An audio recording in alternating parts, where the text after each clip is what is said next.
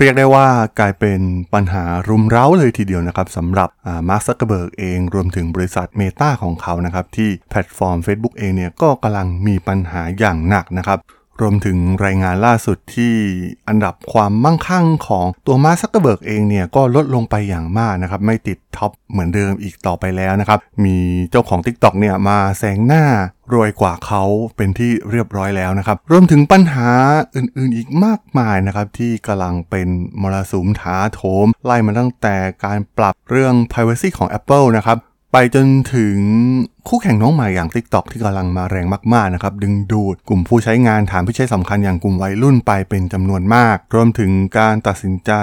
ที่จะเดินหน้าบริษัทไปในโลกของ Metaverse เองนะครับ หลังจากที่ปล่อยออกมาก็เกิดคำถามมากมายกับเหล่านักลงทุนนะครับ ว่ามันเป็นทิศทางที่ถูกต้องหรือไม่สอดคล้องกับมูลค่าหุ้นที่ลดลงอย่างมหาศาลสำหรับรายการ Geek Daily ใน EP นี้นะครับมาพูดถึงเรื่องราวมรสุมทั้งหมดของ มาซักเบิร์กและ Facebook กันนะครับ แล้วพวกเขาเนี่ยจะผ่านวิกฤตครั้งนี้ไปได้อย่างไร ไปรับฟังกันได้เลยครับผม You are listening to Geek Forever podcast. Open your world with technology.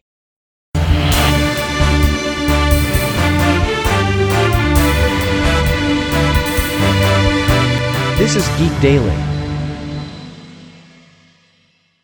สวัสดีครับ ผมด.ดลจากด.ดล็อกนะครับ และนี่คือรายการ Geek Daily นะครับ รายการที่มาอัปเดตข่าวสาร วงการธุรกิจเทคโนโลยีและวิทยาศาสตร์ใหม่ๆ ที่มีความน่าสนใจนะครับ ใน EP นี้เนี่ยจะมาพูดถึงเรื่องราวของ Mark Zuckerberg และ Meta บริษัทของเขานะครับ ที่มีแพลตฟอร์มอย่าง Facebook Instagram และ WhatsApp นะครับ ซึ่งตอนนี้ต้องเรียกได้ว่าทิศทางของบริษัทเนี่ยกำลังอยู่ในช่วงสับสนเป็นอย่างมาก สอดคล้องกับ มูลค่าหุ้นที่ลดลงอย่างต่อเนื่อง ดิ่งลงสู่จุดต่ำสุดมาตั้งแต่ปี 2019 เลยก็ว่าได้นะครับ ความท้าทายอย่างแรกมันเกิดขึ้นในปีที่แล้ว อย่างที่เราได้ทราบกันก็คือ การปรับเรื่อง Privacy ใหม่ของ Apple เองนะครับ ที่ทำให้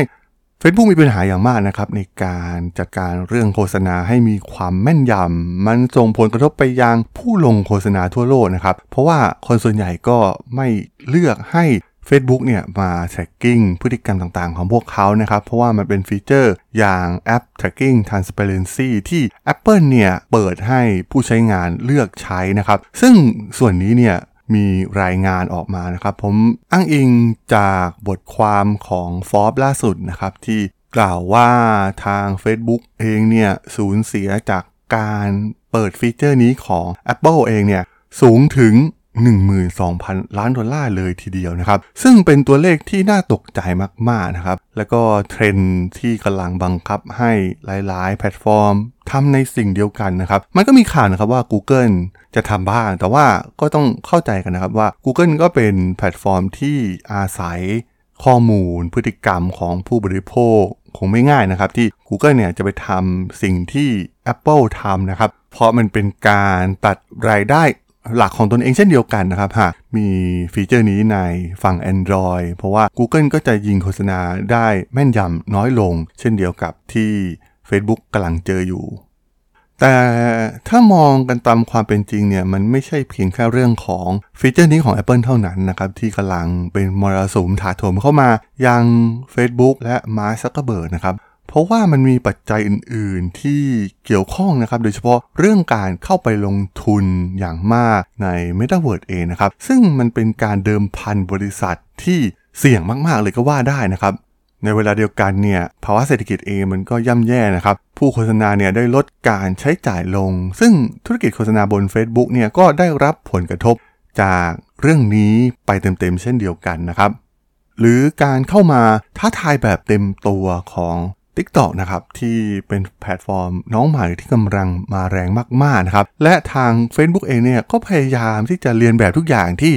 TikTok ทำนะครับเขาเคยมีการปรับ Instagram เอง ให้ดูเหมือน TikTok มาแล้วนะครับ ครั้งหนึ่ง ซึ่งโหได้รับคำด่าคำสาบส่งมาก ๆ นะครับ จากผู้ใช้งาน เพราะว่าเราจะมาใช้ Instagram ทำไมนะครับ ถ้ามันเหมือน TikTok มันเป็นกลุ่มผู้ใช้งานที่มีความแตกต่างกันอยู่นะครับ TikTok เองเนี่ยอาจจะคลองใจกลุ่มคนรุ่นใหม่ที่เน้น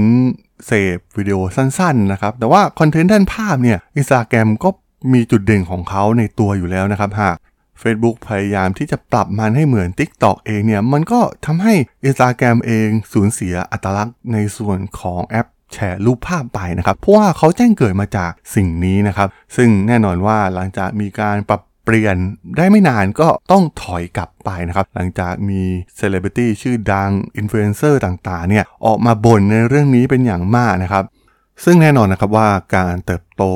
อย่างต่อเนื่องของแพลตฟอร์มวิดีโอสั้นที่ TikTok ทำได้สำเร็จเนี่ย พวกเขาก็สามารถที่จะสร้างกำไรได้อย่างมหาศาลเช่นเดียวกันนะครับ มันไม่เป็นเรื่องที่ง่ายมากนักนะครับ ที่ Facebook จะไปเรียนแบบสิ่งที่ TikTok ทำได้ ถ้าใครลองเล่นเปรียบเทียบกันดูนะครับ ระหว่าง TikTok กับ Facebook หรือ Instagram Reel เองเนี่ยจะพบความแตกต่างเป็นอย่างมากนะครับ เพราะว่าอัลกอริทึมของ TikTok เนี่ยเข้าใจแนะนำได้ดีกว่าอย่างเห็นได้ชัดนะครับ เพราะว่าเขาเกิดมาจากแพลตฟอร์มวิดีโอมีฐานข้อมูลมากมายมหาศาลนะครับที่เป็นรูปแบบวิดีโอ และที่สำคัญก็คือเรื่องอัลกอริทึมในการวิเคราะห์วิดีโอเนี่ย Facebook ก็ไม่ได้เชี่ยวชาญในด้านนี้เหมือนที่ TikTok มีนะครับ คือต่อให้ ความพยายามของ Facebook มากเท่าไหร่นะครับที่จะเรียนแบบ TikTok แต่สุดท้ายมันก็ไม่เหมือนอยู่ดีนะครับ คนไปเล่น TikTok ก็ดีกว่าอยู่แล้วนะครับ ไม่จำเป็นต้องมาใช้งาน Reels ของแพลตฟอร์มอย่าง Facebook ด้วยซ้ำซึ่งคงไม่แปลกใจนะครับที่เราจะเห็นคลิปที่อยู่ในฟังก์ชัน Reels ของทั้ง Facebook ทั้ง Instagram เองเนี่ยมีโลโก้ของ TikTok แปะหน้าไว้เสมอนะครับ เพราะว่าคนเนี่ยใช้ Tik t o อกก่อนนะครับ แล้วก็ค่อยไปเผยแพร่นำคลิปจาก TikTok เนี่ยไปเผยแพร่ในเฟซบุ๊กกับ Instagram อีกทีนะครับ ซึ่งมันเหมือนเป็นการ Copy คอนเทนต์ออกมาเพียงเท่านั้น Facebook เองเนี่ยมีออริจิน l ลคอนเทนต์น้อยมากๆนะครับ รวมถึงเครื่องมือ creator ต่างๆ โอ้โห ตอนนี้เรียกได้ว่า TikTok ไปไกลมากๆนะครับ สนับสนุน creator อย่างดี มี tool ให้เล่นตลอดเวลามี challenge ให้พวกเขาทำ ซึ่งมันเป็นความเข้าใจที่เหนือกว่ามากๆอยู่แล้วนะครับสำหรับ TikTok เองและใครที่ได้ใช้อัลกอริทึมด้าน AI ของ Facebook เนี่ย เราจะเห็นได้ว่ามันค่อนข้างที่จะเออเอออยู่มากนะครับ หลายๆฟีเจอร์เนี่ย บักก็เยอะนะครับ ทั้งส่วนของพ่อค้าแม่ค้าออนไลน์อย่างแอปที่ใช้ในการลงโฆษณา การ inbox message ต่างๆเนี่ยมันยังไม่มีความเสถียรเลยนะครับ ทั้งที่เป็นส่วนหลักที่เหล่า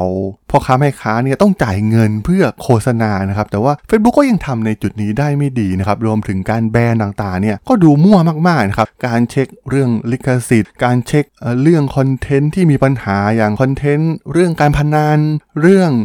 รูปลามกอนาจารอะไรต่างๆเนี่ยโหมันมั่วมากๆนะครับสำหรับ Facebook บางคนโดนแบนแบบ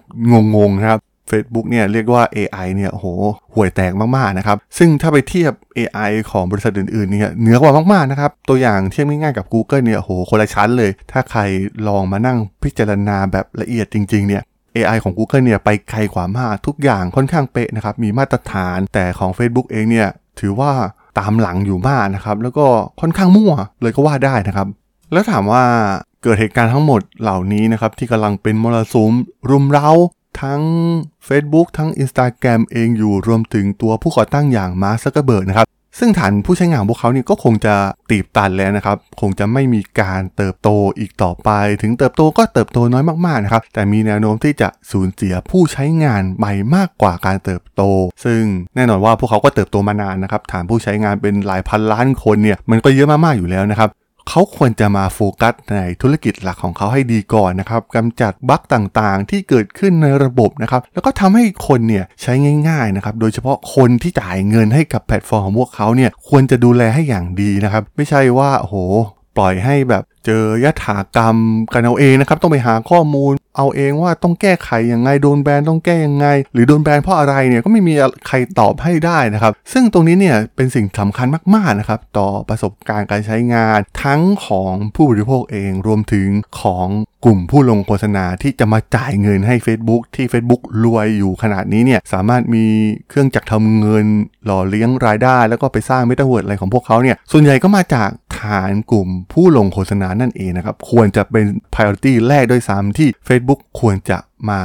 จัดการในเรื่องนี้ให้มีประสิทธิภาพมากกว่านี้นะครับ ส่วนเรื่องอนาคตเองในโลกของ Metaverse มันก็ยังไม่มีอะไรแน่นอนนะครับ แต่มันก็เป็นเรื่องปกติแล้วนะครับ ที่บริษัทระดับนี้เนี่ยก็ต้องมีการเดิมพันบางอย่างกับเทคโนโลยีในอนาคต มันอาจจะประสบความสำเร็จและรวยยิ่งกว่าเดิมขึ้นก็ได้นะครับ หรือว่าอาจจะล้มเหลวกลายเป็นศูนย์เลยก็ได้ ไม่มีใครรู้นะครับ แต่สิ่งที่พวกเขาควรโฟกัส ก็คือแพลตฟอร์มหลักของพวกเขาก่อนนั่นเองครับผมสำหรับเรื่องราวของมรสุม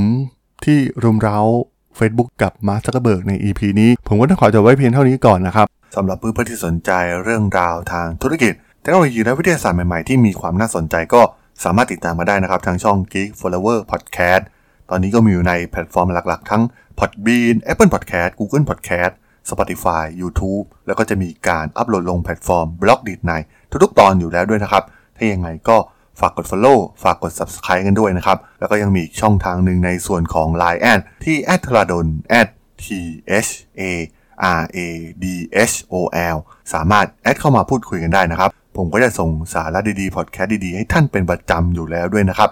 ถ้าอย่างไงก็ฝากติดตามทางช่องทางต่างๆ กันด้วยนะครับสำหรับใน EP นี้เนี่ยผมต้องขอลากันไปก่อนนะครับ เจอกันใหม่ใน EP หน้านะครับผม สวัสดีครับ